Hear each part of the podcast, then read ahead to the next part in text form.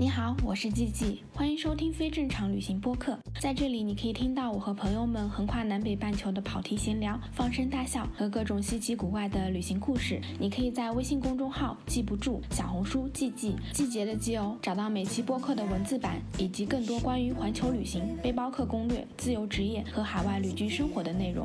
让我们一起探索不一样的生活方式，解锁更广阔的天空吧。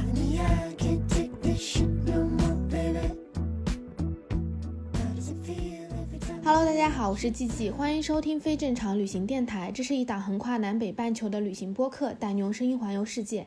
今天这期播客呢，是我们期待了超级久的敦煌讲解员摩羯。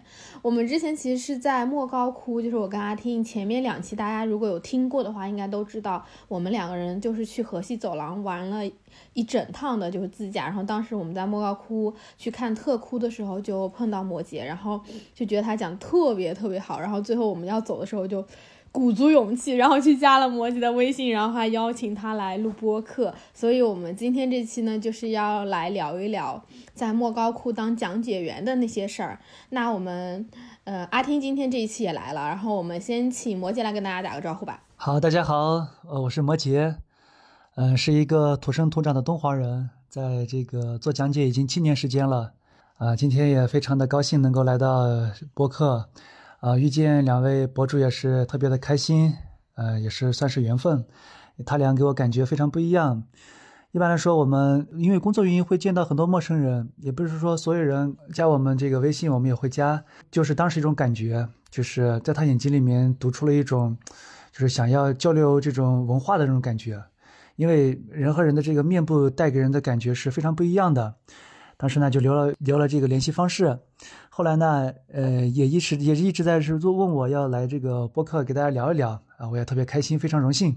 嗯，对，因为其实我自己是对这种佛教文化很感兴趣。然后阿听其实可以来打个招呼，然后讲一讲。对，我是我是野生的河西走廊宣传大使阿婷。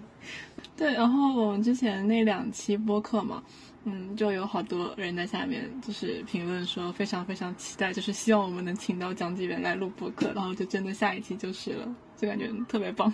对，因为在我们录这期播客之前，我们俩就录了我们在河西走廊玩一路的这些经历，然后最后就底下有一个听友就评论说我们俩就已经是宣传大使了，因为我们这真的很喜欢非官方的文化宣传大使。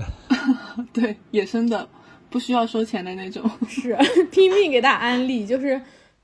然后我们今天其实这一期主要是跟摩羯想要来聊聊，就是他自己作为敦煌讲解员的一个经历吧。我自己其实也很好奇，就是你当时你刚刚说你已经工作了七年嘛，然后你是为什么会想要就是去莫高窟当讲解员呢？嗯，我在这个大学毕业之后学的是英语专业。尝试过很多工作，嗯，在大学期间也摆过地摊，餐厅里边、超市也打过工，做过北漂，嗯、呃，也在兰州也工作过。我在兰州上学，后来绕了一圈儿，呃，怎么说呢？碰了很多南墙，也没有把墙撞坏，自 己碰得头破血流。最后，最后发现，为什么要去另一座城市，去从零开始奋斗呢？去买房子，去找工作，去成家，感觉一切好都好都好遥远。最后发现敦煌就是一个特别大家所向往的地方，为什么不从敦煌开始呢？然后我就回到敦煌，就开始找工作。刚回来之后也没有工作，就是先是给别人打工啊，卖茶叶。敦煌其实有一种本土的茶叶叫罗布罗布麻茶。如果您去过月牙泉的话，月牙泉里边号称有铁背鱼、有罗布麻、有五彩沙。三宝嘛，月牙泉三宝。我以前也一直好奇，这个罗布麻茶是什么？它长在沙漠里面的一种植物，那么加工之后呢，可以作为茶叶。好像我记得是新疆有一个地方，那地方的人们都比较长寿，看他们生活习惯也没什么不同，还经常吃一个吃肉喝酒。呃，喝酒不知道啊，但是经常吃肉啊。抱歉，这我确实不知道。他们经常也吃很多的肉，但是也特别的长寿。发现就是他们经常喝这种茶。然后呢，我就给这个一个卖茶叶的老板去打工，打了一段时间工之后，发觉咱咱上了一年大学，也学了英语之后，不能在这一直卖茶叶，嗯、呃，就就决定干自己老本行啊，去做教育，然后找了一个合伙人，就开了一座学校。开了学校之后，嗯，也算挣到了一些钱。就那时就是爸妈就在说，为什么不考公务员？为什么，呃，不到一个更大的平台？因为那会儿要面临要成家嘛。那会儿虽然我才有二十三岁、二十四岁，但是在我们这里的话，这个年龄结婚已经很正常。嗯。然后他说我应该找一份比较正式的工作，这样子的话也比较好找对象。哎，我当时看了一圈儿，哎呀，我说这个公务员，咱咱咱也没考过。然后呢，发现这个莫高窟是一个圣地，就想去挑战尝试一下。正好也遇到了他们在招人，因为讲解员是不需要去通过国家考试的，他们是自主招聘的，就是这个部门写这个一个计划，在每年的三四月份，呃，面向社会招聘，呃，去了之后进行这个面试和笔试，呃，基本人家看了我们情况，看了情况之后，见了这个人之后。看一下水平就可以决定这件事情，所以咱也没有认识的人就去正常流程去应聘了。过了一段时间，好像过了一个月，通知我突然通知我说：“哎，我被录取了。”然后就去上班，就这样就开始了我的工作。哦，呃，为为什么会选择我呢？这个后来也是才知道，就是莫高窟现在一年的游客数量大约是两百万人，两百万人的话。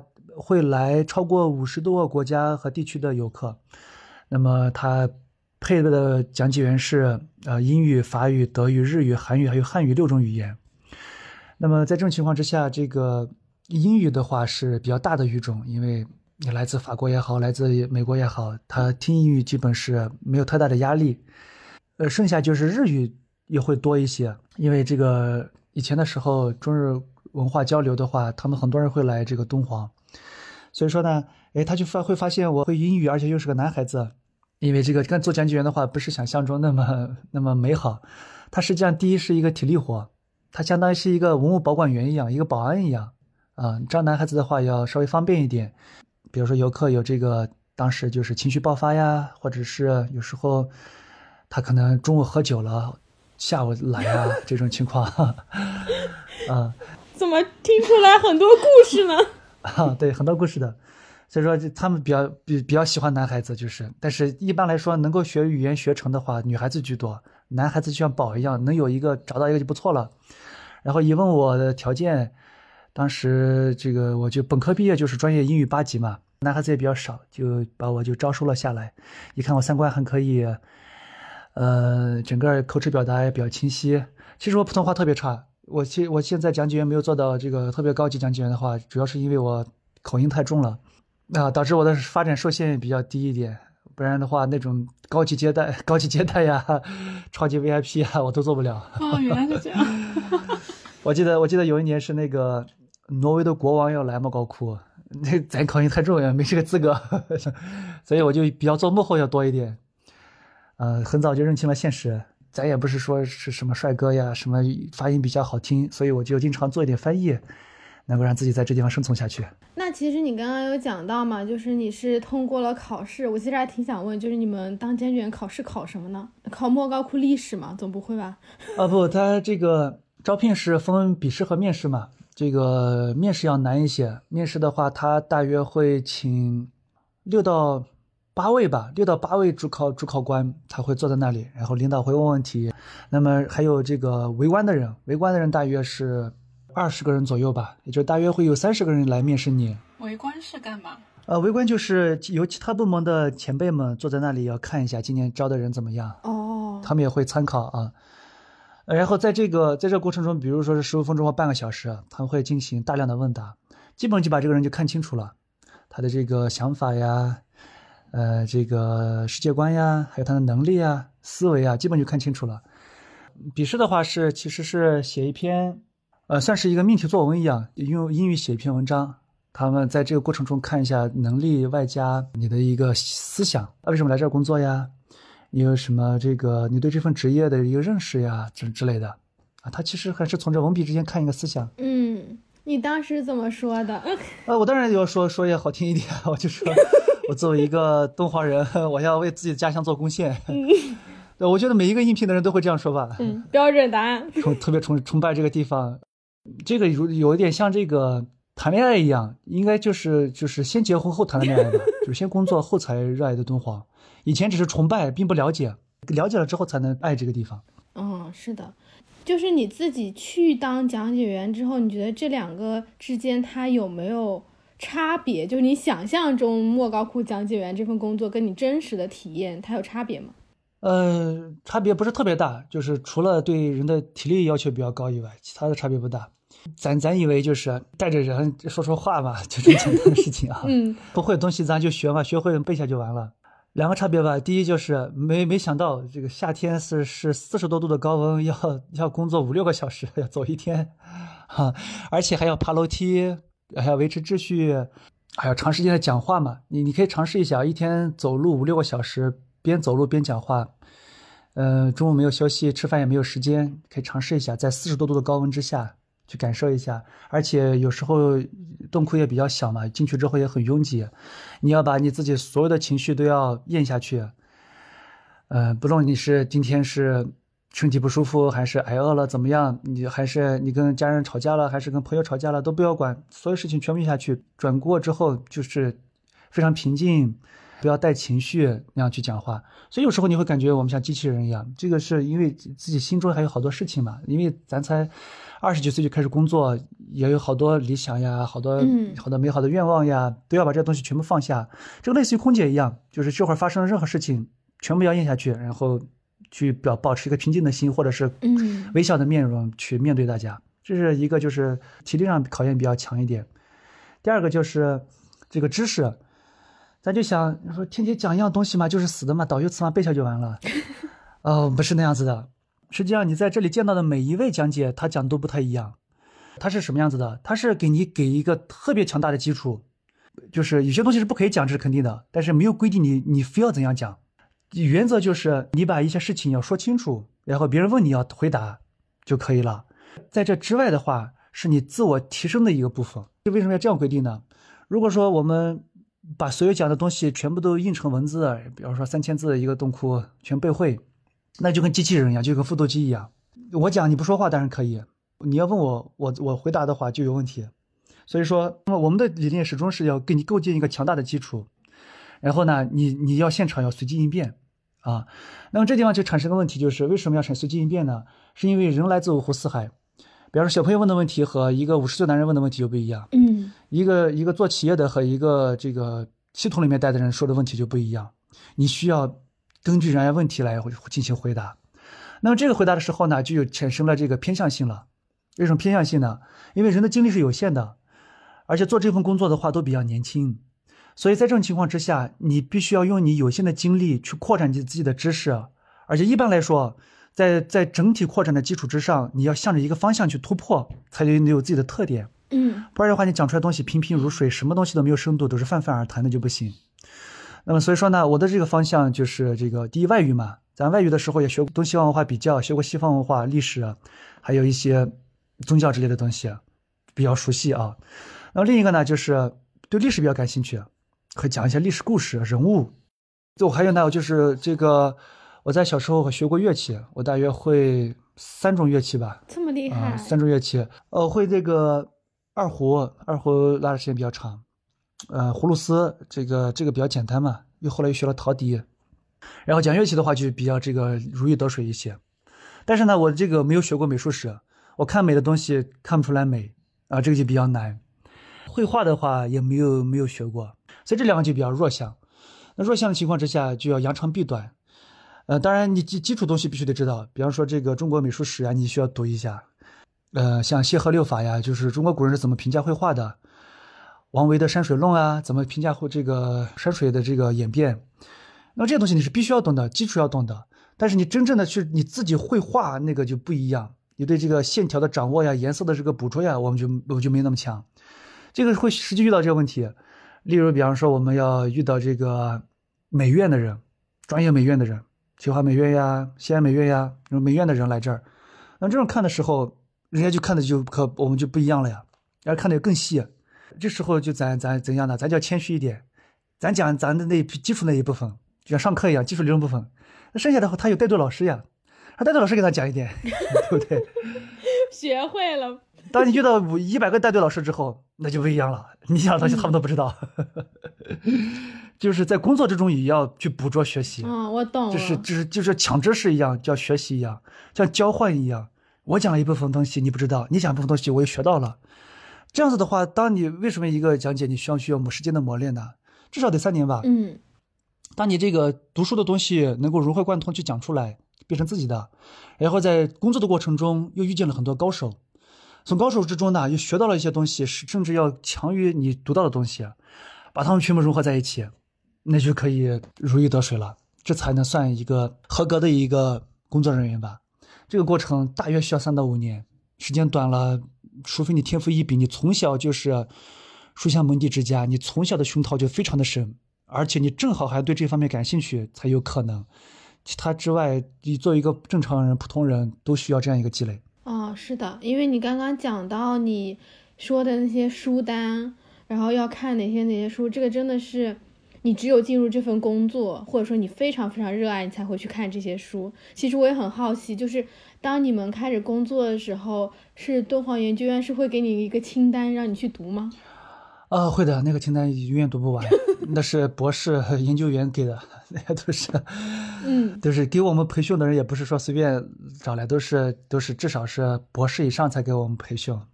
所以，就是从见识来说的话，就是如果是一个有心人啊，但是你说，如果说你对这份工作就是一份混饭吃的话，那不能要求别人这么高要求啊。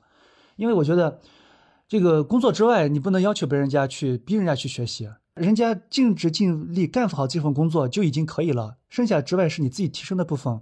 领导希望你这样做，但是并不能逼你这样做，这是一种正向的引导。比如说我在工作之外。我没有去这个去再去突破学习的话，呃，我顾照顾了家庭，这也无可厚非。但是有的人他确实是愿意去再进行突破自己，再去深究的学习，这就是基础之上有更高提升嘛。这个书单的话，书单的话，我确实也没有读完。有多少本？呃，好好几页呢哈。不论人家要求还是没要求，我觉得读书一种是一种习惯吧。一个月你最起码得读一两本书，才能够有一所更新。才能够讲出来新的东西，或者就是你的大脑是可以保持一种活跃，因为这个书和我们读的小说不一样。我们读这个书啊，可能里面有古文，美术史的话读起来非常枯燥的。美术史的话虽然看起来是文字，但是它其实背后要举例、举例论证的话，是很多很多的这个美术作品和美术历史。有的东西你读过去，呃，万花丛中过，片叶不沾身，你 没有到那个水平，你读这话根本什么意义都没有。你只有好多年之后，你回去再看，哦，这话原来写的这么好，你才能明白这话写什么意思。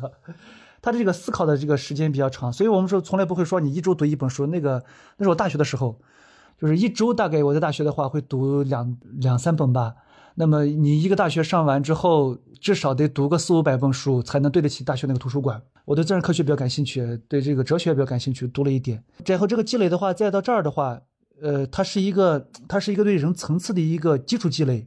我我举个例子，比方说你见到一个人，他是大学的老师，老师，他的知识肯定是比你要多的，但是这个知识多和少没有关系。你在跟他说话的时候，这个层次特别重要。我们说，我们经常说讲哲学啊，哲学思考的是达到一种层次。有句话说叫“话不投机半句多”，对不对啊？我们的这个目的不是说思考出一个结果，比如说我说。我现在思考，我要努力奋斗要干嘛？我要买车买房子，买房子买干嘛？娶媳妇儿，娶媳妇干嘛？生孩子，生孩子干嘛？生生孩子让他长大之后再干嘛？就是你如果你如果思考的话，你思考的是一个结果的话，就是你的结果是什么？结果是生那生那个孩子，那他直接生孩子就行了，为什么要要前面这个东事情呢？对不对？但是哲学的思考是思考的是一个高度，它不是思考的一个结果，你达到这个高度就可以了。你如果思考一个结果的话，就事情就很多事情没有意义了。啊，对的，其实。很多时候，过程思考的这个过程是比你最后的那个结果，甚至很多结果就是没有结果。对啊，归到佛教里面，那是就是无常的呀，你就中间都不重要了，是吧？对啊，缘缘聚缘散就不重要，生和死是一样的嘛，为什么还要活着还要奋斗呢？思实际上思考是一个高度，不是思考的一个结果。嗯，因为我其实之前也也有看过一些，就是关于佛教啊，然后包括你刚刚说到美术史的，就是。他经常会给我一种感觉，就是你越看哇，看了一个东西之后，发现它背后还有另外一个东西，就是你又得去查那个东西。比如说，他说谁谁谁画的那幅画，然后完了，你又不知道这个人，你还不知道那幅画。对啊，对。那么莫高窟比较好的是，他是从魏晋南北朝开始，他一直到到元朝才结束。就是你绘画史上说的东说的东西的话，他在这儿正好就可以去平行拉过来去对应。啊，当然说完全完全对应的，因为那些吴道子呀、张僧繇呀这些大师的作品，你跟这些民间的画工去比的话，人家可能要更好，对吧？对应不上。但是他一个时代这个风格它是类似的，比方说你做小红书，他做抖音，他们的这个感觉是类似的。嗯，是的。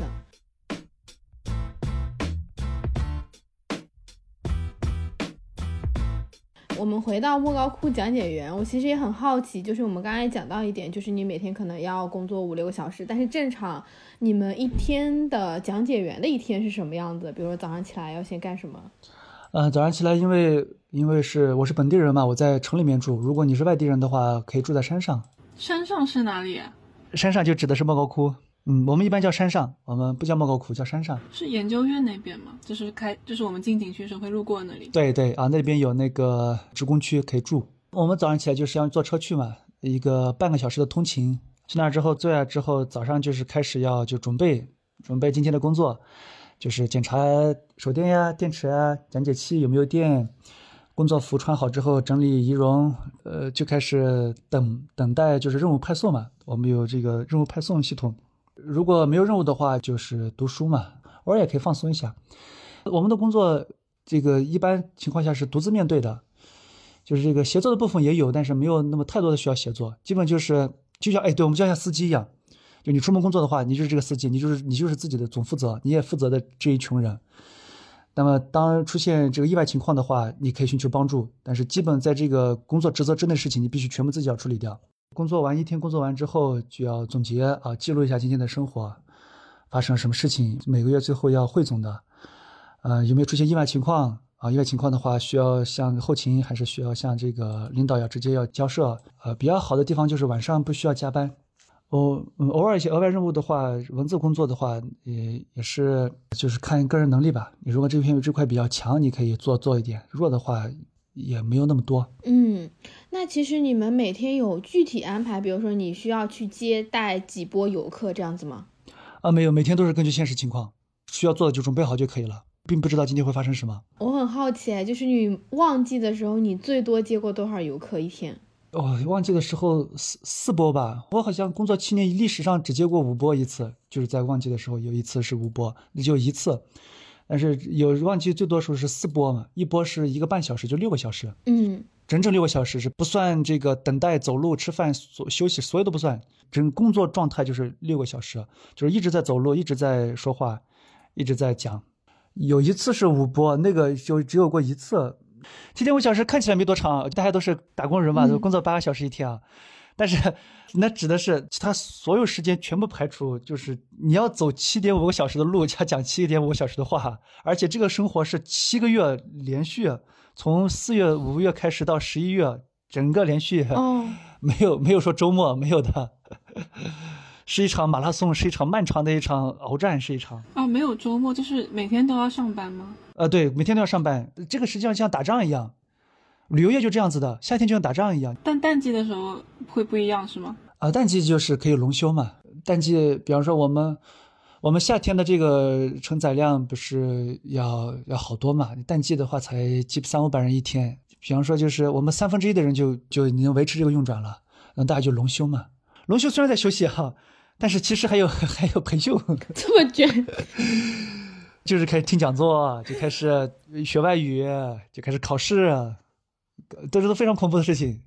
那听讲座，大家平常可能要需要花钱啊，我们不需要花钱。那个那个讲座讲东西非常的深奥，基基本就是学术研究前沿的成果，很多东西都发没还没有发表就已经开始，我们先要学一下。那么还有这个学外语，大家就组织互相练习啊，或者请外教呀，就开始学外语。考试，考试也很恐怖。考试的话，一考试要需要考，就是会请这个老师来听嘛，听一下你每个人的这个，看一下业务有没有退步啊，呃，有没有读新的东西啊。比如说你两年前讲的东西和两年前后讲的东西还一样，那就那 那就人家就，哎说你这两年没有学习，呃，考试也很很很难的，考考试比工作还要难。考试是会定期安排吗？就是会比如说每隔几个月或者说每年考一次这样子吗？正常来说是两年一次，这正常。那还有还有额外情况。你们这听起来跟上学一样，上个班是吧？啊，对，我们跟上学一样。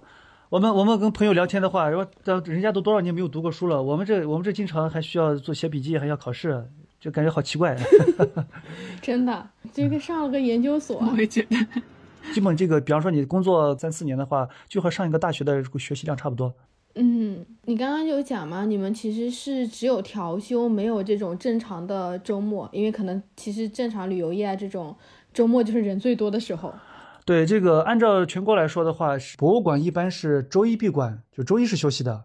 但我们是周一不没有没有影响，就全天开放的。你如果家里面没有特别重要的事情，或者是身体状况还可以，都是工作的。啊，是一种奉献精神吧。冬天怎么样都可以嘛，冬天可以给你休息嘛，调休嘛。但夏天都大家都要上。哦，其实我自己也挺想问的，就是你自己不是呃说你是做英文讲解，然后我们也知道像去参观莫高窟的话，它不是有一些普窟的路线讲解，然后也有特窟路线的讲解，就是讲解员他这个是怎么去划分的呢？比如说你是不是有初级讲解员、中级、高级这样子去分吗？嗯，没有的，它有一个总调度系统，它会给你排安排这个东西。按照人家的操作的话，就是你正常走就没有问题。比方说，如果你快一分，我慢一分，三个人错到一起，可能多出来这么三分钟啊，可能需要等。需要等的时候，就会就会调一下。调的话是在一个限度内调的，不是随便胡乱调的。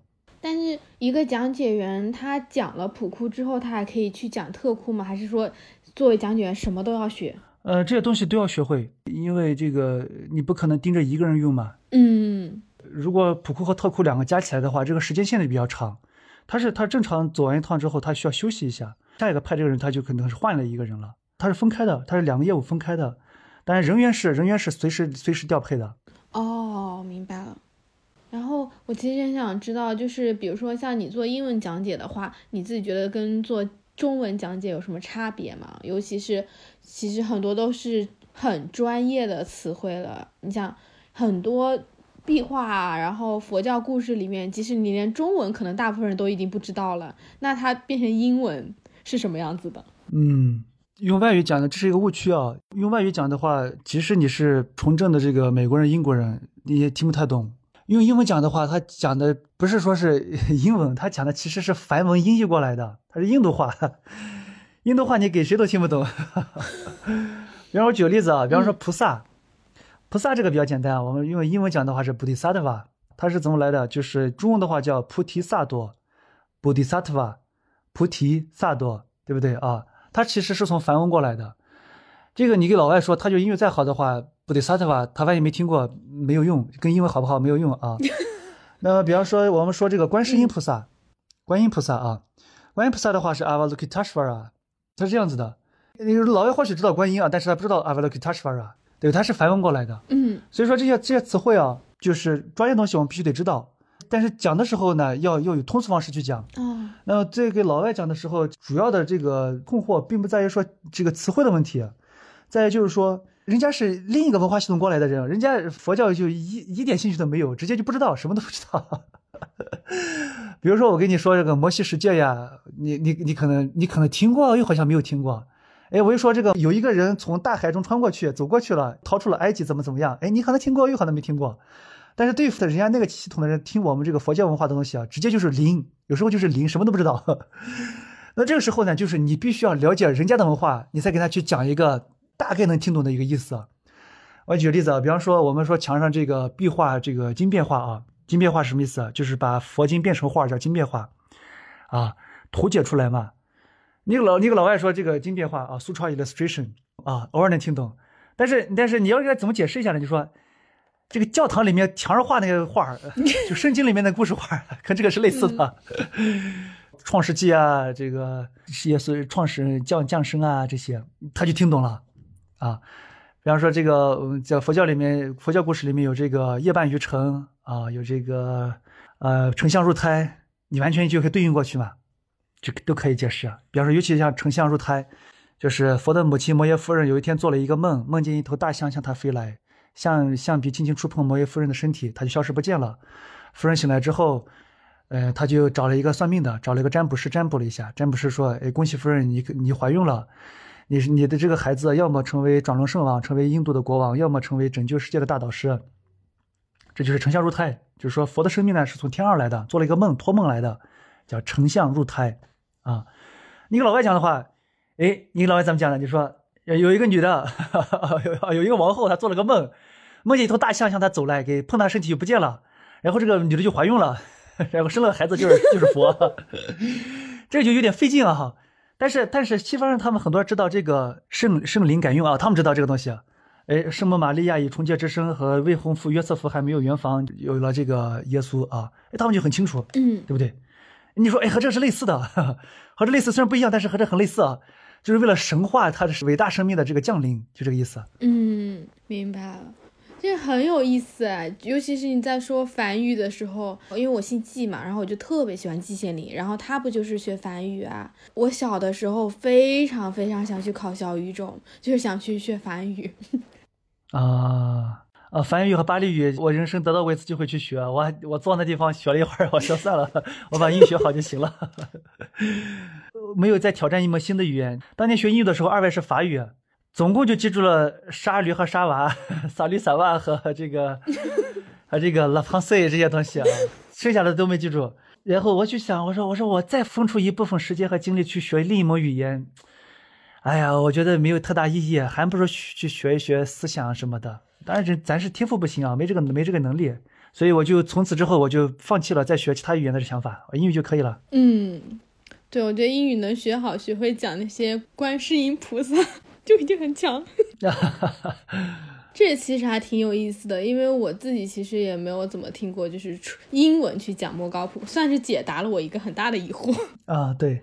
没讲没那么复杂，主要是从文化文化比较讲的，讲的那么专业的话，讲那么标准的话，也也听不懂，观众也听不懂。我跟印度人讲过，呃，那个也一样的，他们也听不懂是吧？他们也听不懂啊，离他们已经很遥远了。他们是印度教文化了，已经是啊，是有有一部分确实和佛教融合了，婆罗门教和佛教融合之后，印度教产生了之后，它是融合的思想，它有一部分东西已经不太清楚了。另外就是呃，这个印度教发展比较厉害之后，他们把佛教认为是印度教的一个小插枝而已，呃，所以说人家也并不是在他们心中并没有那么高大。嗯，那你讲过那么多讲解，然后你自己有没有说，哎，印象特别深刻，觉得特别有意思的一个讲解的经历呢？啊，有一个，有一个啊，有一个的话让印象特别深刻，可能我这一辈子都不会忘记。我是一个讲解员，我讲的是莫高窟的壁画。你来参观的话，需要具备基本的 这么几个要求啊，就第一，你能来，飞来也好，这个跑来也好，没关系啊，能来啊。第二呢，你能听见我说话，对不对啊？第三呢，我讲的是壁画，我不是讲的是音乐，你得能看见，对不对啊？嗯。结果有一天遇到一个特别有意思的情况，就是我去站到门口要开始接待了，然后来了来了一群盲人，一群盲人看不见东西的人。然后人家已经到面前了，也不能跟其他人一起正常参观，因为人家看不见嘛。应该是十几个人，我自告奋勇，我说没关系，我带着他们看，我就领着十几个盲人去看莫高窟。你能明白我的感觉吗？他们看不见，他们只能听见我说话。然后当时的是当时特其实特别感动，我现在讲起来比较搞笑，但是其实特别感动，是什么样子的？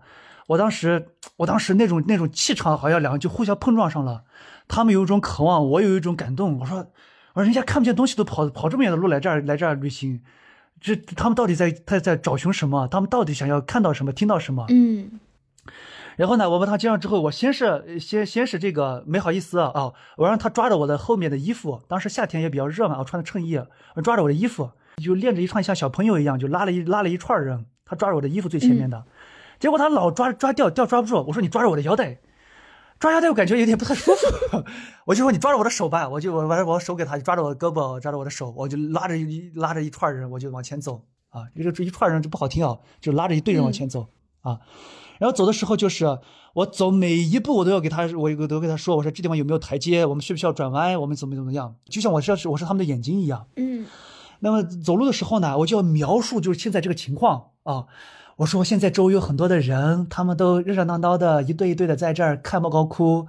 而莫高窟呢是在一片悬崖之上，有好多好多的门。然后呢，他们进到每一个洞窟，就像进到每一个房子一样。但这是一座悬崖，它很高，有四五十米、四五十米高。然后呢，我们会去不同的层，然后大家进不同的房子，然后大家打开灯之后就去看这些壁画啊。然后呢，我就在这样引导。那会儿其实我已经有一定的人生阅历了，我就能特比较理解他们的苦苦处，因为我本身就是近视眼。七八百度近视呢，我我就是我就明白，就是人看不见什么感觉啊。然后说我说你听这些声音，闻嗅这空气，那会儿是秋天还是夏天？好像带点花香味，怎么回事？我说你听着鸟叫声，你听这个树叶的沙沙声，这是一种杨树，叫银白杨。我说我们当地人叫它鬼拍手，就是鬼在拍手。它那个树叶一片一面是绿的，翠绿色的，一面是白色的，粉末那种感觉。嗯，风一吹的话，哗啦啦啦在响。我说鬼在拍手，他们哈哈一笑哈。我说但是呢，他们是守护这儿的这儿的这些卫士啊，他们挡着这儿的风，因为这些树挡住了风，所以这个地方就没没有那么多的沙子。然后这个就领到洞窟里面去去看啊，连洞窟啥都看不见，你知道啥都看不见。然后站洞窟里面，会说大家面向这面墙。您的面前画的是一幅极乐世界，古人对天堂的想象。这里有好多漂亮的房子，因为那会儿没有楼房，他们想象的是长安城的那些木头房子，像皇宫一样。然后呢，你看这个这个房子旁边呢，还有一些柱子，上面有一些宝珠，那就是路灯。哎，佛呢在中间坐着给大家讲法，然后下边呢还唱歌跳舞的人。你说这个，你说这样，咱去极乐世界了，你总不能吃肉喝酒嘛，去表现极乐。他家那就唱歌跳舞，叫歌舞升平。嗯，你看他他多欢乐，大家多多享受生活，多美妙啊！而且这幅画呢，还是特别鲜艳的颜色，有红色，有绿色，有蓝色。因为外面都是沙漠，都是黄的，所以那古代的人呢，把自己最美好的想象就画在这个世界，这是他们精神的寄托啊。怎么怎么样，就讲完了。他们当时泪流满面之间，当时啊，当时我发现啊，就是。这个盲人有一个习惯，就是他们会会下意识的往手往前稍微摸一点啊。我说大家千千万不要摸壁画，因为壁画都很脆弱。呃，那个，但是呢，他们会小心的把手稍微抬一下，因为前面有屏风是不要紧的。他们会下意识的，就是放在自己靠近身体的前边，就像你你把手抬起来啊，你放在你自己身体的前面，手掌朝外。就贴在你身体上，说朝外，微微往前推一点点。他们两只手这样抬起来，他们会感觉他们去摸这个空气，你明白吗？嗯，会感觉就前面有这东西。然后他虽然看不见，但是他出了洞窟之后，里面是黑的嘛啊，你出来之后会见到光明，然后会新鲜的空气。你没感觉到又回到了现实世界？从这个精神的世界回到了现实的世界，有没有感觉到清风拂面？有没有感觉到太阳？啊，有没有听到树的声沙在响？有时候很奇怪啊，就是那一瞬间突然间就安静下来了。就特别的安静，就全场就安静下来那种感觉。或许大家看见我们过来了，看见我们都是盲人啊，就全场就安静下来了。那一瞬间，时间仿佛定格一般，而且非常的感动。对你刚刚讲到盲人的时候，我就特别的感动，因为就是你在讲这个画面的时候，我就把眼睛给闭上了，然后我就在听你的讲，我想要去感受一下是什么样子的，而且因为。对于所有听播客的人来说，他们其实就是看不到画面的，他们能够听到的其实真的只有我们三个人的声音。对。但是即使只有声音，你在描述和表达的时候，然后所能够带来的那种力量也是非常非常强的。所以我刚刚听的时候就真的特别感动。对对对，这里我跟你要需要解释一下事情啊，就是这盲人风是生下来就盲人，还有这个半路才变盲的人。生下来就盲的人，连黑色都不知道是什么颜色，对颜色完全没有概念。你可以自己感受一下，就是你把你的眼睛用手掌捂住一只，然后用另一只眼睛看远处，然后你现在你的那只眼睛捂住那只眼睛看到的就是黑色，就是那个黑色是直接就不是一种颜色，而是直接就是看不到，就没有光明，连黑色都看不到的颜色。另一种人就是他是半路，比方说二三十岁的时候，我十几岁的时候才才这个眼瞎的，他是可以感知到颜色的，他知道什么是红，什么是绿，这个不一样。嗯，因为你刚刚在讲的时候，其实我就是在想说，如果他们连什么是房子、什么是路灯都没有见过的话，他们又应该怎么去想象？我们用语言描述出来的世界，因为可能对他们来说，那些只是一个声音频率而已。对，这个是怎么样子感觉啊？就是你眼睛闭住之后，我的用我的话语在雕刻一个世界。呃，但是我当时现场的时候发挥非常的好，也可能是我觉得两个灵魂好像就在此刻碰撞一样，就是这会儿是全凭灵魂在交流那种感觉。嗯，因为你没有眼睛看不见是非常可怕的，很多东西感受不到，就那一刻就是两团能量在那儿在交互的感觉一样。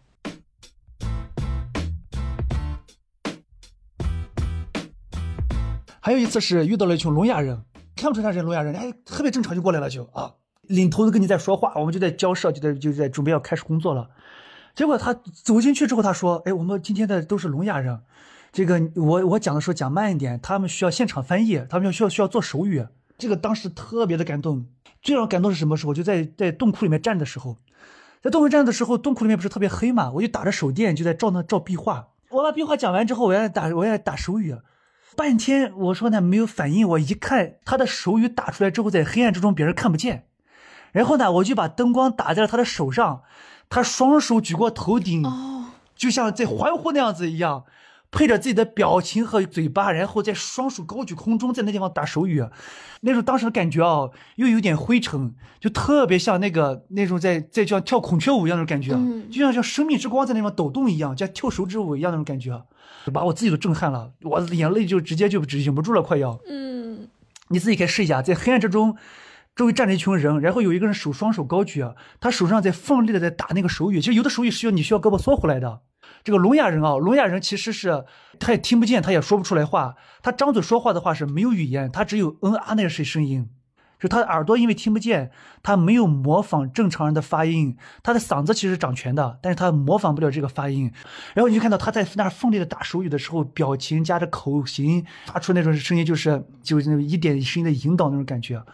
当时啊，就是我感觉人类之中真的需要这些人去帮助别人，就这种手语老师啊，手语老师特别辛苦啊，就特别重要这种一群人，就帮助别人再去传递我们的精神、我们的信息、我们的文明，才能够传递给那么多人。然后我也也让我敬佩到人类的伟伟大，人类文明的伟大，没有话语，全凭动作、语言、表情去传递思想。啊，他们特别的开心。一个印象特别深刻就是他们在那聊天嘛，他们就互相交流自己看到什么东西，他们就特别兴奋那种，就是像全身颤抖那种感觉，全身都在抖。然后那个手那个一个手势啊，比方说我们在竖个大拇指啊，他们竖个大拇指的时候，他们那个种感觉就像像一股能量推出去一样，就像就海底真棒那种感觉一样。是，那传递信息能量特别强，直戳心里那种感觉，而且特别感动。对。肢体语言嘛，特别感动啊！对你刚刚在讲那个时候，我就在想，这个其实就是柏拉图讲的，就是洞穴之光，就是你刚刚在描述，你把光打在他们的那个手语里，就像是一群生活在洞穴里的人，然后他们知道外面的那个光线是什么样子的，而且也很像是我们人类回到。没有进化的时候，我们都回到原始的那个状态中。你就是去靠这样子的肢体语言，你去靠身体去交流的。其实我觉得这个东西是比我们现在所能够拥有的和感受到的东西是更质朴的一种能量。我觉得那个东西其实是在我们内心很本源的一个地方才有的。所以你刚刚在讲的时候，我就觉得已经特别特别特别感动了。我可以。试着去想象你自己在看到那样子的一个画面的时候，所能够带来的那种震撼，应该是要比我现在听你讲故事更强很多倍的。对对对，呃，我们我们现代人啊，就是大量的花时间在手机和电脑上，觉得说什么话都无所谓，做什么事都都无所谓，因为我们是虚拟的嘛，嗯，对不对？我网上骂人也好呀，批评也好呀，或者是看到一些比较。奇怪的视频呀，都觉得习以为常。实际上，在现实世界，很多事情我们都言行举止都非常的注意，要要要面对这个世界。而我们的工作就是面对的，直接就是活人，就活生生的人，没有那些乌七八糟的东西。就是哪怕你是个乌七八糟的人，你的现实世界的会也会收敛。所以在现实世界，很多时候有时候传递出的情感非常真实，就基本上就是真实的一面就出现了。我们在网络上其实有时候也是有时候传递真实的一面，但是有时候真实的一面或许展现的是自己最不好的一面。我们在现实世界的时候，就人和人的面对，这个是无法用虚拟去取代的。他或许表达出来虚假的一面，但是很多时候表现出的是真正自己真实的一面。是的，而且其实你知道，你刚刚讲的这两个讲解的这个经历，是我在之前非常非常非常想要在播客里面做的一个选题，因为我这一档播客是做旅行类的，然后其实我们一直没有聊过的一个话题是。一些残障人士怎么才能够去旅行？我很早之前就想要去做这样的一个话题，因为我们总是在关心，像我，包括我自己，我非常非常幸运，就是我可以去很多地方旅行，可以去很多地方看不同的世界。但是有一些人他是没有办法像我们这样子去感受这个世界的，甚至他也没有这个能力精力，所以我是非常想要在。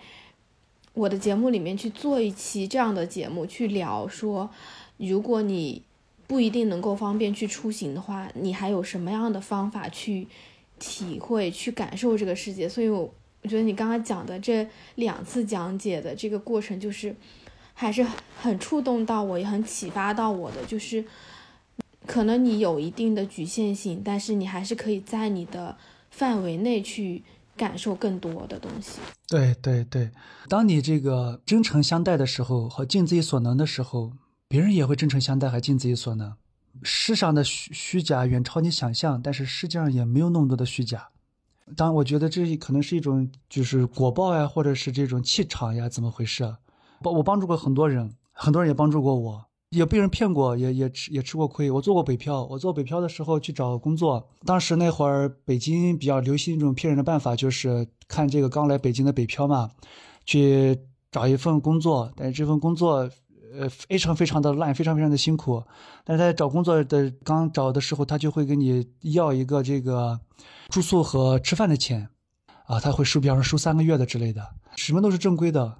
但是这个就是把把钱就骗走了。我被我那样被骗过，我也在北京睡过地下室，啊，也有也有好心人收留我，给我介绍工作，请我吃饭，啊，也有遇到很好的老板啊帮助我。但是就是说，就是说我们在每一步的时候，我们需要先做好自己。尽自己所能，释放出最大的善意，一般来说也会回报于善意。偶尔极端情况没有伤害到自己的本源，哈哈一笑，我们就赶快继续进行下一件事情吧。没有心，没有时间在这里浪费。嗯，哇，我真的很感动。然后，然后回到莫高窟，其实我自己也挺好奇的，因为我们当时认识是因为我们在看那个特窟嘛。呃，你也有讲过，就是因为莫高窟，我们大家都知道有一些窟是不会对游客开放的。然后我很好奇，就是作为讲解员，你们会不会有什么特别的福利啊？然后可以去看一些，呃，各种窟啊之类的，就不开放的一些特库之类。呃，正常开放洞窟的话，已经有很多了，我们就可以看。不开放的话是，就是我们去看的话也需要申请。比方说，你为什么要看这个窟？他会批一个文件，就是你的这个时间啊、人数，还有这个目的要写清楚。呃，他会有这个警卫人员陪同来打开看的，不是说就是说我自己过去就开开了，那是不可能的。那么一般来说是这两种两种情况，一种情况就是我们最近要有一个学习课题项目，我们需要去看这个东西，这是一种啊。另一种呢就是说。比方说学术学术这个研究要去看的话，我们可以陪同嘛？我们本来就服务人员就可以陪同嘛。一般就两种情况吧。平常的话，可能是我也比较懒惰，呃，另一个是，你你如果每天都待在这个地方的话，也没有也没有太大的这个渴望去看更多的东西。如果你不是做研究的话，他们其实都很类似。就是那你现在在敦煌，就是在莫高窟，你总共看过多少窟？你有算过吗？嗯，没有算过，我很随缘。能看就看，看不上算了，没有说非要把它看完。嗯，很多人就会问我说：“你为什么把它看完呢？”或者就说，比就是我如果来这儿旅行，为什么不让我看完呢？要这个我怎么说呢？这个这个地方洞窟总共有七百三十五个，你若是全看完得两个月。就我我总是在讲一个例子，就是我现在朋友要结婚，我去参加宴会，随了两百块钱的份子。我也没有必要把这饭全吃完呀，对不对？我尝一尝就可以了，吃完有点撑。好回答，不 就是为什么非要全部看完呢？是，这个这个感觉啊，就说就如同你找对象一样，你为什么你难道要全部把全全地球都找一遍吗？笑死了。就是就是，哎，就这个心情，哎，这个感觉，这状态，哎，我们看了几个，哎，可以了就可以了。嗯，好了，我懂了，你是随缘派的。啊，随缘派的啊。说实话，我我这么多的同事啊，也罕见罕见，应该没有吧？说谁说要有一个人生目标，说把这个全部看完？或许有这样的人，我没发现啊。那其实你自己在看了这么多的这个就是洞窟啊、壁画、塑像之后，你有比较喜欢的吗？就是你特别有印象的？呃，有的有的。呃，那个卧佛一百五十八号卧佛是我比较比较喜欢的，应该是我最喜欢的。嗯，为什么呢？呃，它可以带给一种永恒的宁静，和一种，嗯，我觉得对生命极致快乐的体验吧，就是归于永恒的宁静。涅涅槃这个，你如果没有学过这个佛学的话，可能对涅槃不理解啊。就是它实际上是一种是修行的最终目标和状态。你第一次听的话，这没什么太大意义啊。完了，慢慢的可以再了解一下。在我们看来，或者在我看来，就是涅槃代表着生命的一种最后的绽放，而且这个绽放定为了永恒，这种一种感觉，就维持这个状态。而这个绽放呢，是是一个终结，这个终结是维持的一种状态，就让人感觉到特别的特别的美。嗯，就是有那种永恒的极致之美。嗯，对，永恒的极致之美就是感觉，因为这个月圆则缺，日中则移嘛。涅槃就像那个太阳不动了一样的感觉，而且但是没有那么刺眼，它很平静。对我还以为你会说哪个壁画就很绚烂，因为其实很多对很多人来说，可能刚去莫高窟看的那些东西都是这是个误区啊，就是这个必必须得提一下啊，就是说，嗯呃，对这儿不了解的人啊，追求鲜颜色的鲜艳和这个体量的大小，这是错误的方向哈、艺术，你说艺术，你要要找块头大的，这个颜色鲜艳的，这个没有意义啊。是我觉得看世界这东西也是一样的吧。追求，比方说你这哪个山大呀？最初的时候你会这样去想去追求，但实际上真正你站那的时候，你想的是不是不是这个事情？嗯，是的，这个其实就是像你说的进程一样，它就是一级一级往前去探索，或者说就像你前面我们有聊过，就是这种哲学性的思考的这个维度在不断的变化。可能你刚刚开始去看。能够主观的，然后能够一下就吸引你的这些东西，可能真的就是这些繁复的花纹，所有很绚丽的图案啊，然后颜色，然后当你慢慢的去理解背后的这些故事，然后背后的这些原因之后，或者说甚至是随着你的人生的经历在增长的时候，你才能看到这些壁画背后的更深层的东西。就像你现在觉得，可能对你来说，涅槃佛才是一个更加终极的一个状态。对，这个佛家已经说的很清楚嘛，叫看山是山，看水是水，看山不是山，看水不是水，看山还是山，看水还是水，三层境界嘛。嗯，像你在莫高窟当了这么久的讲解员，然后其实对于很多佛学啊，然后这些佛教的文化，其实都是有一定了解。你觉得学这些东西，然后当讲解，对你自己有什么样的影响吗？嗯、有影响。呃，我觉得每一个人最终都要成为哲学家，因为它代表着你对这一场人生这一场旅程的一个思考。没思考清楚，还得再思考；思考清楚了，就就结束了。在我在这里工作、学习、生活，在当下这个阶段，得到的比较好的一个状态，这是一种状态啊。生活是一种状态，就是不同心情、不同状态啊，不同想法是状态。那这个状态之下，就是有一种观念对我影响比较大，呃，叫不执着于有，不执着于空，啊，这是维摩诘经不二法门的一个精髓思想。不执着于有，就是不执着于得到什么物质啊，什么东西，就是有有没有的有啊。然后不执着于空，就是你知道这个世界都是无常、短暂的，都是空的。不可能永远的拥有一样东西，幸福快乐都是暂时的，但是但是你却不悲观，不执着于这个空。那么如果用我们中国人的这个逻辑来说的话，也很简单啊、叫不以物喜，不以己悲。这个道理以前小时候就懂，但是真正体悟到还是在这个阶段。嗯，是的，其实很多东西就是它就是道理大家都懂，但是你真正能够做得到，甚至你真的理解这些道理背后在讲什么，其实是很难的一件事情。对啊，对，懂得很多道理也不一定会过好一生啊，这是肯定的。那你现在有没有在做什么样的研究啊？这些呢？因为我之前有听到你在讲，你们不是有在做敦煌那个壁画的服饰还原？对，最最近做的比较大的项目，呃，就是这个敦煌壁画的服饰，因为呃敦煌壁画内容很复杂，但是在这个现实中的应用呢比较少。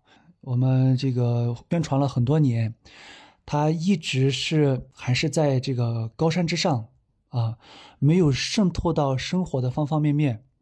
比方说，我装修房子的时候，哎，它有这个不同风格嘛，有中式的，它有欧式的，但是我说我就想弄个敦煌式的，敦煌式就没有。中式的话，中式是那种感觉，就是那种老家具那种感觉，它不一样。敦煌式是一种中亚文化和东方文化碰撞融合的一种感觉，它又不一样。敦煌文化它是中式的一种，它是很洋气的一种，很融合的一种。这但是好多东西就没有。所以就是说，我们从这个现实出发的话，我们有这么几个选择。比方说，比较这个融，为了让东方文化融入生活，你可以看到很多文创作品嘛，例如说这个丝巾啊、T 恤衫呀、杯子呀，这个还是比较初级的文创，就印个图标嘛，对不对啊？我把飞天印到我是印到我衣服上嘛，这还是比较初级的，它能够融入到我们生活。高级的文创就是你有这种感觉，但是你又具体说不出来哪儿哪儿用了那种感觉。就设计设计感要要强一些，那在这儿呢，我们在我在这个观察和寻找的时候，我就发现啊，这个衣服这是一个非常重要的一个方面，人都得都得穿衣服嘛，你自己低头看一下自己穿的衣服，咱们亚洲人穿的衣服，西装，比方说还是外国奢侈品，你头一低一看，全都穿的是人家外国的，但东方文化里面有很多东西其实是非常时髦也很现代，把它可以复原出来。那么，另外呢，也可以复原这个发饰啊、妆容啊、珠宝呀，都可以。但是从这个宽泛来看呢，服饰是比较好的一个选择和切入点。那么在这种情况之下，我就去寻找这种这样的机会。哎，终于得到一个机会，就是，呃，这也是一个比较大的一个项目，就是把莫高窟里面这些人物的服饰，它是分好几类，佛的服饰呀、弟子的这个服饰。供养人的服饰、菩萨的服饰、天王的服饰，它几类整个做出来，然后呃画的清清楚楚。它作为一套基本工具书，工具书是一套，我记得应该是有八本，把这些图像整理出来、复原出来，然后不清楚的地方补上，没有研究的地方再去研究的和文献对上，做这么一套工具书，可以供大家去查看。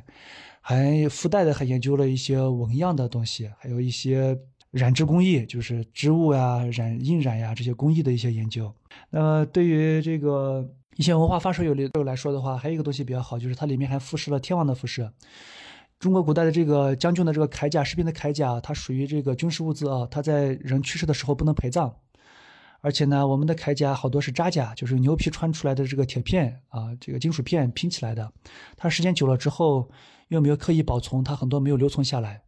哎呀，我的印象之中，还从来没有在博物馆里面见到过一副真正的中国式中国铠甲，就是古代将军铠甲，没有完整保存的，我没有见过，可能是我见识比较少。那么这样子的话，在壁画里面却画的很清楚，画的很多，他就可以把这些资料整理出来之后，让大家看一看，魏晋南北朝的是什么样子的，这个唐朝什么样子的，隋朝什么样子的，就很清楚啊。这个对于我们中国的甲胄来说也是很重要的。我们我们现在去看这个。你比方说看日本人家这个武士啊穿那个衣服，你去看那个欧洲那个甲的铠甲的那个复原，中世纪铠甲，他们还有这个重甲对抗，敦煌嘛在边关嘛，它不仅是佛家，它还有面对的是战争啊，那体会一下古代士兵穿着铠甲什么感觉，骑着马呀射箭呀这些东西，所以这也是一个比较重要的一个方面，虽然它只是一个小的尝试，只是整理小部分，但是它已经是比较一个专业和权威的一个图稿，还有研究的一些成果已经就公布出来了。这是我作为作为一个讲解员，能够在学术方面能够参与这个项目，是自我认为就是算是一个里程碑。嗯，还有呢，就是我以前辅助翻译过一本书，叫《桑奇大塔》。桑奇呢是古代是印度的一个圣地啊，呃，它那地方呃就是坟，就是舍利塔，就是坟嘛，坟堆嘛。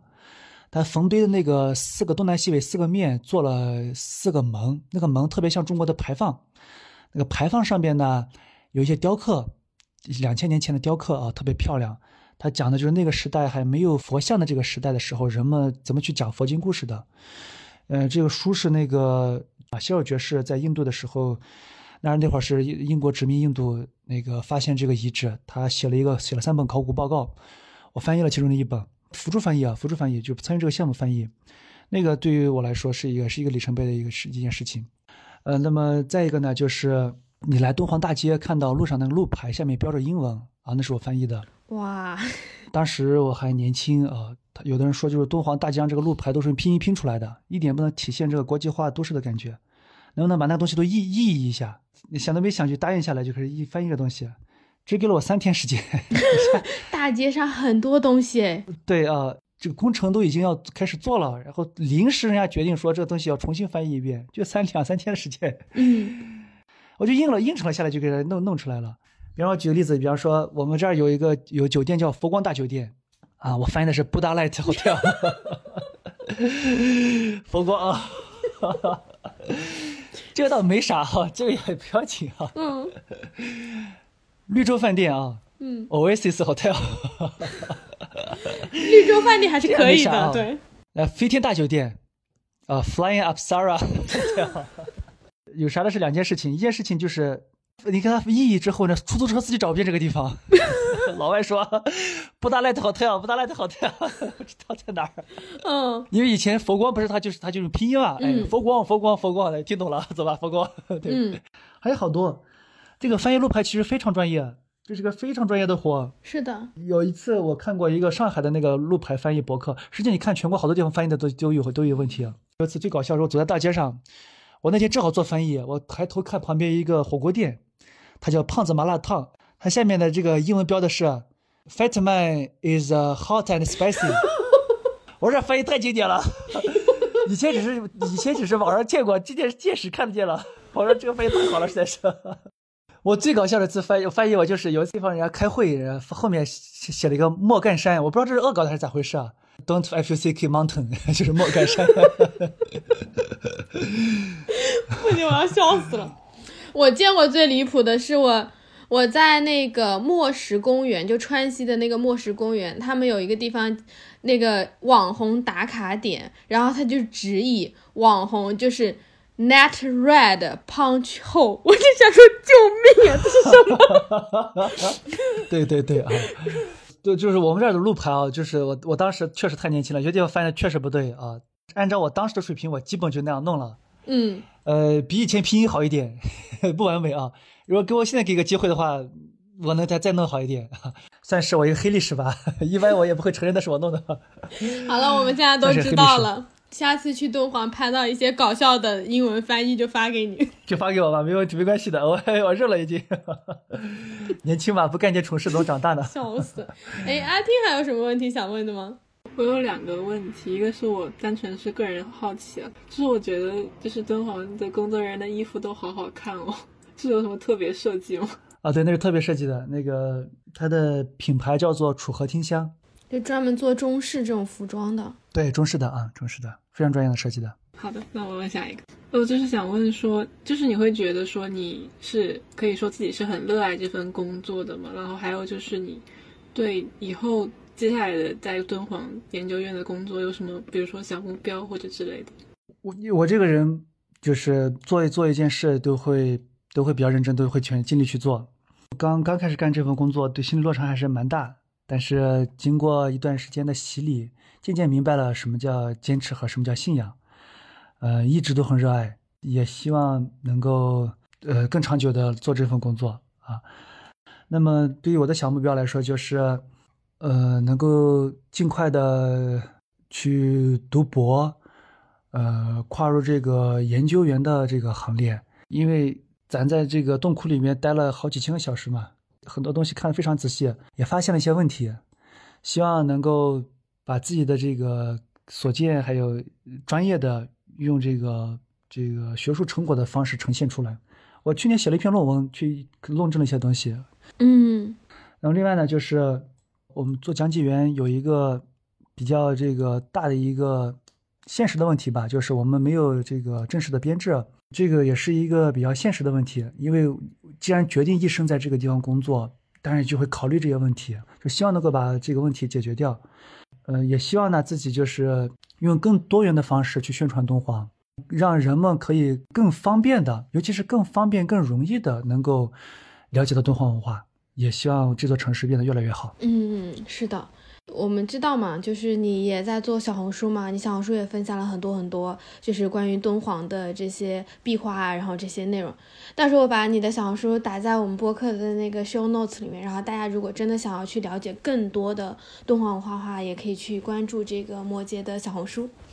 然后最后吧，就是我们其实今天也聊了很久嘛，然后最后其实也想问，就比如说，因为听我们播客的人有很多很多朋友都是很想要去莫高窟旅行的，然后你有没有一点点小的建议，比如说，哎，有比较推荐的玩法，或者可以去看的一些窟，或者说，哎，去之前可以做什么样的功课之类的？呃，两方面吧，一方面就是要有所准备的再出来旅行，不论去哪里，尤其是去这种文化遗产地，呃，因为我遇到过很多次，他已经站在了莫高窟的门口，他会问一个问题，他就说：“这些都是你们开的宾馆吗？啊，多少钱一晚上？怎么这么多房间？还大大小小的，还高低不一样？对啊，我印象最深刻的是一次，有一个老爷子，他们是夕阳红团队啊。”他冲在最前面，他说：“小伙子，我们今天看什么？你知道吗？下一刻我们就要进去要看了。”然后我当时也被问住了，我当时也思维有些卡顿。我说：“我们今天看佛。”他特别兴奋说：“伙伴们，我们今天看佛。”就是他已经到门口了，不知道要干什么，你知道吗？就是我的希望就是你要有所准备。为什么要要有所准备呢？你在面对一个陌生人的时候，呃，你张口说话就相当于给了我了一个舞台。如果你这个舞台，有五米高，我就要上到这个台上跟你要对话。如果你这个台子有十米高，我们在十米高台子上在对话。如果你的台子在地里边，我就要跑走挖到地里面去跟你对话。所以要有所准备啊。那么另外一个呢，就是，呃，来到现场，来到现场的话，早一点来。你如果你如果下午三四点了，哎，你中午都睡吃完饭又睡了一觉，三四点再来的话，就到最后了。那最后的话，第一，你就是你看洞窟的话比较紧张；第二的话，你看洞窟紧张的话，你看陈列馆的时间就比较短，就特别的匆忙。所以说，一定要是早晨就要来啊，早早的来可以待一天。北纬四十度黄金纬度线，感受一下人古人为什么选择这这个地方去修建石窟。我觉得这个从容是时间和从容是非常重要的啊。呃，带点水，带点零食。呃，这里离市区二十五公里呢，有些东西不方便啊。呃，夏天注意防晒，冬天注意保暖。啊，这个好多人忽略啊，呃，晒点太阳怎么了？沙漠里面四十几度，刮一股干热风是比较难难熬的啊，会刮干热风，就跟那个方便面一样，就烤烤开了就把人。呃，然后呢，还有的就是那个冬天特别冷。我去了南方，我才发现南方特别喜欢穿羽绒服，但是你穿着特别薄那种羽绒服，那根本不行。零下二十度气温的时候，略微带一点风。就会把你冻透。好多人以为要穿个羽绒服就万事大吉，那是不可能的。下面要穿厚一点，尤其脚一定要穿厚一点。你如果在这儿旅行的话，如果脚冻透，你基本你第二天的行程就报废了，因为你的寒气入体了已经。你如果回去不吃点热的东西，或者是泡一下热水泡泡一下脚的话，你就会寒气入体，头会痛的。对的。冬天的话就是要鞋穿厚，衣服穿厚。那夏天的话就是注意补水和防晒。嗯。是的，我跟阿婷刚刚在这里疯狂点头，因为我们上次去就是冬天，然后我们俩也穿了非常非常非常多的衣服，但是我们确实是没有穿再厚的鞋子，没有想到，然后因为我们是早上很早就去，然后看完普窟，然后我们又去看特窟，洞穴的那个地真的是你感觉寒气就是从底下钻到你脚里，不是从普窟到特窟中间还有一点点时间嘛，然后我们两个就觉得自己。在那等特窟开始开始的时候，就已经感觉要冻死了。对对对，我可以分享一下，就是我在冬天的时候，有一天气温至少应该是零下二十五度不止啊，因为看天气预报讲指指的是市区的温度，那地方山里边温度要再低五四五度呢要。全身我穿起非常厚了，已经两个多小时。当时正好讲的上外语，讲外语的话，冬天天冷嘛，人也少，走走路也稍微慢一点，可能时间长时间久也不太利索。慢了点之后，我们两个，我和老外全部已经冻透了。老外是眼泪和鼻涕 直接就从脸上就流下来了啊！他穿的特别薄，他是把好几件薄的衣服，大概五六层是穿在了身上啊，那是不可能是不够的，那是啊。然后他就在一直在擦眼泪和鼻涕，一直在擦眼泪和鼻涕，然后我也有点冷。我俩就在就像 我俩就像在比功夫一样，看谁能坚持的时间久。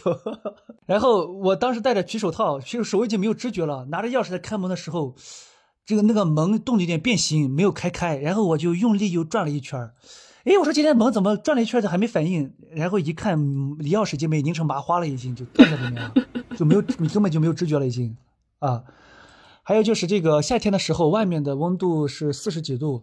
你出一身汗，出一身汗就已经湿透了嘛，胳肢窝这儿就湿透了。嗯，然后你进到这个洞窟里面的时候，尤其那种大窟哦，它只有二十度左右，有时候十几度，你十几度感觉也没什么，这挺凉快，对不对？空调房吧还特别舒服啊。它会在很短的时间内把你身上的热量全部吸走，特别快，就像吸走了一样。你会全身冰冷的身体挂着一身挂着一身汗，全身的汗没有蒸发掉，却已经冰冷了。你你的你的一年下来。就会损伤你的免疫系统，比方说鼻炎呀、咽炎啊，或者是这个感冒长久不好啊。所以我们的职业时间非常短，过了大约三十五岁啊，女性的身体一旦再生过生过孩子的话，就很难，确实很难坚持这份工作。四十岁基本就是就到头了。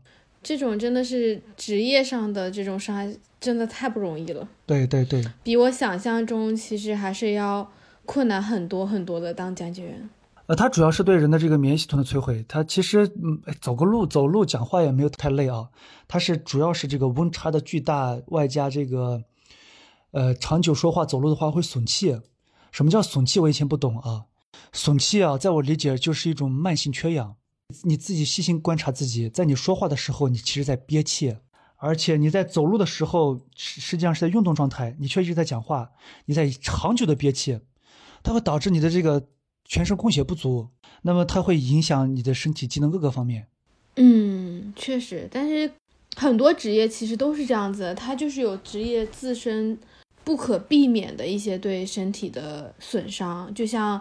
就像我们前面有录过，就是去极地做向导的。那你在这种极寒气候下，其实你也是没有办法一直长期去做这样的向导的。可能它就是有一个有一个生命线的。你在一定的年纪下，你是可以去做这些事情。可能到了一定年纪之后，你就很难再去持续的去做这种高强度、对这种体力有高要求的工作了。但是可能，或许你在这中间，你也会就像你说的，你可能会去考研究员，可能会去做更深入的其他性的研究。嗯，对，每一个人在在这个中年的时候都会遇到这些压力，都要面对职业的转型，面对年轻人的挑战，面对身体机能的退化。我觉得每一个职业都会吧，就要思考这个问题。嗯，我们这期播客怎么从？莫高窟宣讲变成了讲解员劝退是吗？不会的，没没那么恐怖，很多人都可以做到。哎，那那我很好奇，就是讲解员里面是本地人多还是外地人多？嗯，以前的时候是外地人多，因为这个本地人我们的口音难以转变，普通话不标准。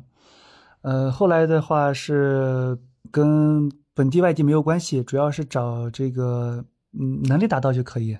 现在的话是一半对一半吧。那来这边考讲解员的外地人是是因为兴趣吗？就是喜欢吗？嗯，一般来说是这个怀着崇敬的心情心情来这里，因为我遇到过几位年轻的这个有学画画的呀，有这个就对历史比较感兴趣的，就是如果如果你能从这个东边啊或南边能够走这么远来到这儿的话，应该是心中冲着有一份这个。憧憬或者是这种神圣在里边。嗯，我们今天聊了很多，我感觉解答了我很多的对于讲解员的疑惑吧。听你讲完，包括你前面讲的讲解的故事，然后包括你讲到你们的工作环境所要面临的这种严寒酷暑啊，对，严寒酷严寒酷暑其实都无所谓，最可怕的是沙尘暴。完了，这。彻底劝退了是吧？我们其实户外工作的人啊，根本不害怕严寒酷暑，最怕沙尘暴。但沙尘暴的话，不就不能参观了吗？啊，比较严重的是就关闭了整个。呃，但是这个没有那么严重的时候，因为那一块儿它是背风嘛，呃，还是勉强可以开放。感恩小说你们也太辛苦了啊！你永远记得这是沙漠，对，这是沙漠，它不是不是博物馆，是沙漠，是户外。有时候就是呃，比方说你遇到这个呃比较比较累的人呀，已经开始这个呃走不动的时候，你就是我就会鼓励说，当年唐僧从这个西安走到东走到这个印度去，也是这样走过去的。今天我就我今天我就体验一下，大部分人都都一听这个就感觉确实应该坚持一下，都都坚持下来了。刚刚我们今天其实跟那个摩羯聊了非常非常多的东西，就是我自己印象很深的，就是你讲到你们要读的那么多的书单，然后就是你分享的那两个讲解的故事，就非常非常值得大家去仔细的去了解莫高窟的文化吧。因为其实我们之所以很想要在播客里面去讲敦煌，去讲莫高窟，就很大的一个原因就是我跟阿婷两个人本身就是在了解。或者说，在慢慢的，可能我们一开始去看的时候，确实是什么都不懂。然后你看的多了，然后了解多了之后，才发现，就后面其实它背后是有无穷无尽的内容你是可以去看的。就像你说的，你已经认，你觉得你可能一生都会去做这样的事情。然后我们想要来跟大家聊这样的播客，可能更多是给到所有人一点点接触和了解这个敦煌文化的一个小小的窗口。就很希望说，哎。听到这期播客的所有人，能够去看一看莫高窟的书，或者说有一天你能够真正的走到敦煌去，或许有一天你还能碰到摩羯，对吧？有可能。对，然后。差不多，这就是我们这期播客的内容了，因为我们也聊了非常非常多，然后就特别特别谢谢摩羯来跟我们聊天，分享了这么多精彩的故事，然后也谢谢阿婷再来跟我们聊天。那这就是我们这周的播客了，下周六的时候我们继续闲聊全世界，拜拜拜拜。嗯，好，拜拜。